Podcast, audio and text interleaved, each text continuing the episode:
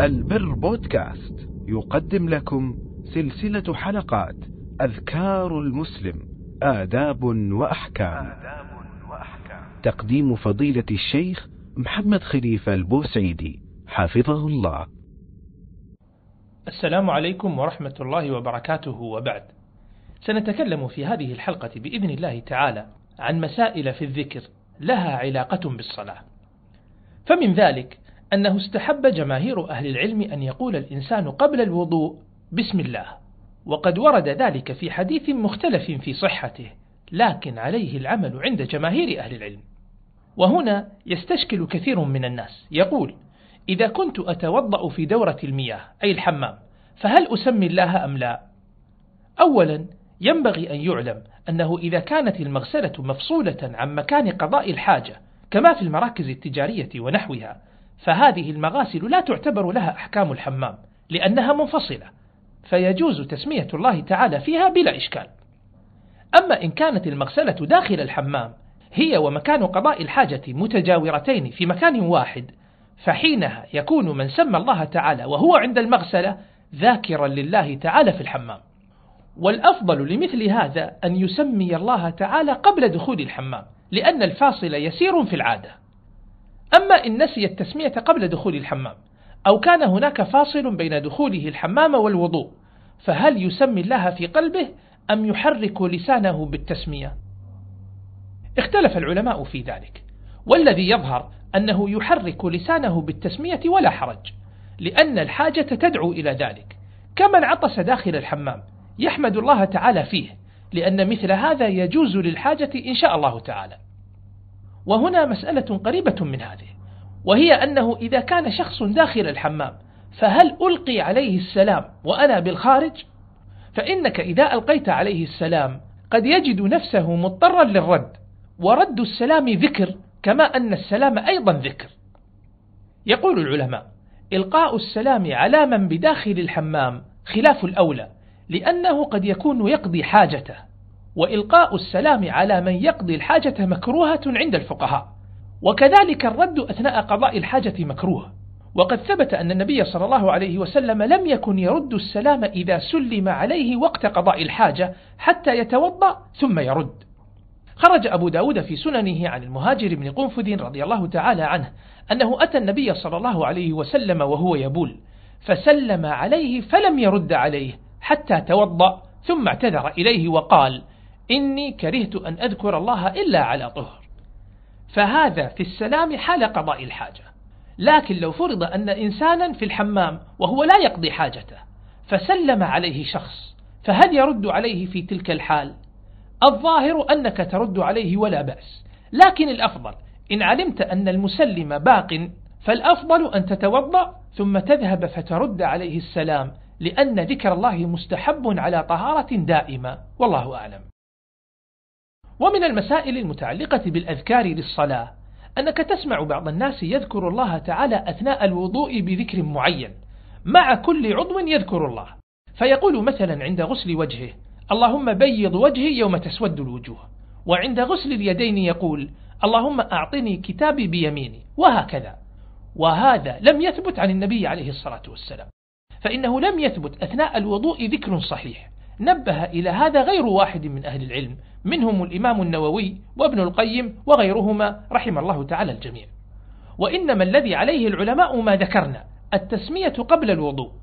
وقد ورد حديث صحيح أيضا في الذكر بعد الوضوء وفيه أجر عظيم. وهو ما خرجه الإمام مسلم عن رسول الله صلى الله عليه وسلم أنه قال ما منكم من أحد يتوضأ فيبلغ أو يسبغ الوضوء؟ ثم يقول أشهد أن لا إله إلا الله وأن محمدا عبد الله ورسوله. إلا فتحت له أبواب الجنة الثمانية يدخل من أيها شاء. وهذا أجر عظيم. وسبب الأجر العظيم المترتب على هذا الذكر والله تعالى أعلم أن هذا الذكر فيه كلمة التوحيد. وكلمة التوحيد هي مفتاح الجنة. فإذا قالها العبد صادقا من قلبه فقد فتحت له أبواب الجنة الثمانية. لا سيما وهو يتهيأ لعبادة عظيمة وهي الصلاة. نسأل الله تعالى أن يجعلنا وإياكم من هؤلاء. ومن الأحكام المتعلقة بالصلاة والتي ينبغي معرفتها أن تكبيرة الإحرام ركن في الصلاة لا تصح الصلاة بدونها. ولا تجزئ تكبيرة الإحرام في الفريضة إلا أن تأتي بها وأنت قائم. وكثير من الناس تراه إذا جاء متأخرا والإمام راكع تراه يستعجل ليلحق بالإمام فلعله يكبر وهو يركع فلا يكبر وهو قائم. والواجب أن تكبر وأنت قائم ثم تركع. نعم إذا كبرت وأنت قائم ثم لم تكبر تكبيرة الركوع فلا بأس هنا لكن لا بد من تكبيرة الإحرام وأنت قائم مع أن الأفضل أن تكبر مرتين مرة تكبيرة الإحرام وأنت قائم ومرة أخرى للركوع. ومن الأذكار الواجبة في الصلاة الفاتحة فتجب قراءتها على الإمام. وأما المأموم إذا لم يكن يسمع الإمام فإنه يقرأ الفاتحة أيضا. قد لا يسمعه إما لأن الصلاة سرية أو لأن الإمام بعيد لا يصل صوته إلى المأموم فحينها تقرأ الفاتحة سرا. أما إن كنت تسمع الإمام فقد اختلف العلماء هل تنصت لقراءته أم تقرأ الفاتحة لنفسك؟ والصحيح إن شاء الله تعالى أنك لا تقرأ إن كنت تسمع إمامك يقرأ وإنما تنصت له. فقراءة الفاتحة ركن في الصلاة. ولا بد من تعلم قراءتها على الوجه الصحيح لأنه لا يجوز اللحن فيها. بعض الناس يخطئ في تشكيلات سورة الفاتحة في الفتحة والكسرة والضمة والسكون وهذا محرم. فإذا كان الخطأ يغير المعنى فإن الصلاة باطلة كما نص عليه العلماء. كمن يقول مثلا صراط الذين أنعمت عليهم بدل صراط الذين أنعمت عليهم وهذا يغير المعنى كما هو ظاهر. فلا بد من تعلم الفاتحة بالتشكيل الصحيح. أما تعلم أحكام التجويد فليس بواجب لكنه مستحب. أما التشكيل فلا بد منه. وهنا تنبيه مهم أيضا فيما يتعلق بالفاتحة وهو أن بعض الناس خاصة حين يكون منفردا تراه يعجل في قراءة الفاتحة إلى أن يدخل الحروف بعضها في بعض فلا تظهر الحروف كلها وهذا مبطل للصلاة. يجب عليك أن تظهر حروف الفاتحة كلها إلا الحروف المدغمة مثل اللام الشمسية مثلا في قولك الصراط المستقيم. فاللام الشمسية في الصراط أدغمت في الصاد وعوض مكانها الشدة. ولذلك كانت الشدات أيضا واجبة في سورة الفاتحة. فلا بد أن تتعلم قراءة الفاتحة قراءة صحيحة ولا بد أن تقيم حروفها حرفا حرفا ولا يجوز لك أن تدغم حرفين في حرف.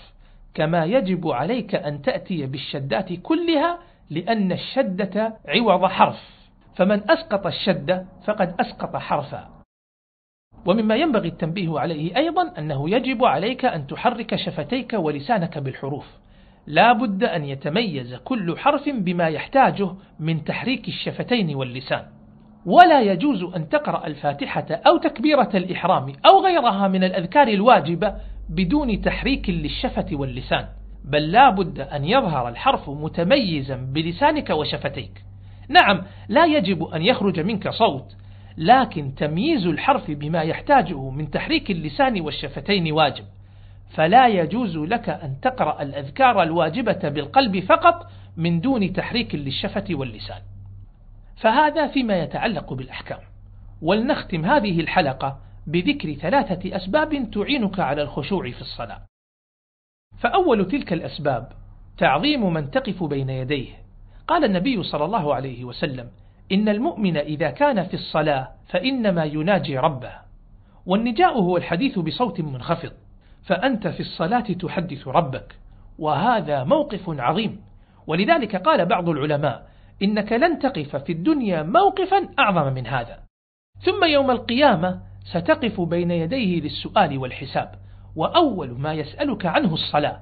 ولذلك قال بعض العلماء إذا أحسنت في الموقف الأول الذي هو في الدنيا خفف الله عليك الموقف الثاني الذي هو يوم القيامة للحساب. وإذا أسأت في الموقف الأول الذي هو للصلاة شدد الله عليك في الموقف الثاني. نسأل الله أن يجعلنا ممن يحسنون الموقف الأول فيخفف الله عنهم الموقف الثاني. ولذلك شرع الله تعالى للصلاة أوضاعا كثيرة تدل على تعظيمها. فأول ما يدخل وقت الصلاة شرع لنا الأذان وأول كلمة في الأذان الله أكبر. فالصلاة كلها تعظيم لله تعالى ولذلك كان شعارها التكبير. ثم شرع لنا الوضوء قبل الصلاة حتى تأتيها وأنت طاهر كما شرع لك التزين لها. قال الله تعالى يا أيها الذين آمنوا خذوا زينتكم عند كل مسجد. وهذا التزين والتطهر للظاهر يدل على أهمية تطهير باطنك وتزيينه بما يحبه الله تعالى. وإلا فما فائدة نظافة الظاهر مع بقاء القلب وسخا بالرياء والكبر وإرادة ما يخالف الله تعالى. وكذلك من مظاهر تعظيم الصلاة قبلها أن الله تعالى شرع لنا الصلاة بين كل أذانين كما شرع الخروج إلى المسجد بسكينة ووقار. كل هذا تعظيما للصلاة. ولذلك نهى النبي صلى الله عليه وسلم عن الإتيان إلى الصلاة والإنسان يركض بل أمر أن نأتيها بالسكينة والوقار. حتى لو سمع الإنسان الإقامة يأتيها بالسكينة والوقار. فما أدرك صلى وما فاته قضاه. هكذا أمر النبي عليه الصلاة والسلام والحديث في الصحيحين. كل هذا من أجل تعظيم هذه الوقفة بين يدي الله تعالى. فتستحضر هذا كله أخي المؤمن أختي المؤمنة منذ أن يؤذن المؤذن إلى أن تقف بين يدي الله تعالى. ومما يعينك على الخشوع في الصلاة تعلم كيفيتها الصحيحة الثابتة عن النبي عليه الصلاة والسلام. فإنك إن فعلت ذلك وجدت له لذة لأنك تستحضر أنك تصلي كما كان سيد البشر صلى الله عليه وسلم يصلي. ولا شك أن خير الهدي هدي محمد صلى الله عليه وسلم. أما الأمر الثالث الذي يعينك على الخشية والخشوع في الصلاة تعلم معاني ألفاظ الصلاة. هذا من أعظم ما يعينك على الخشوع في الصلاة.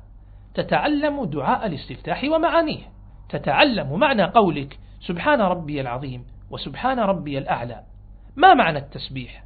ولماذا كان التسبيح بسم الله العظيم في الركوع وباسمه الأعلى في السجود؟ وما معنى التحيات لله والصلوات والطيبات؟ الصلاة كلها ذكر. فينبغي عليك ألا تكون جاهلا بمعاني ما تقرأه كل يوم.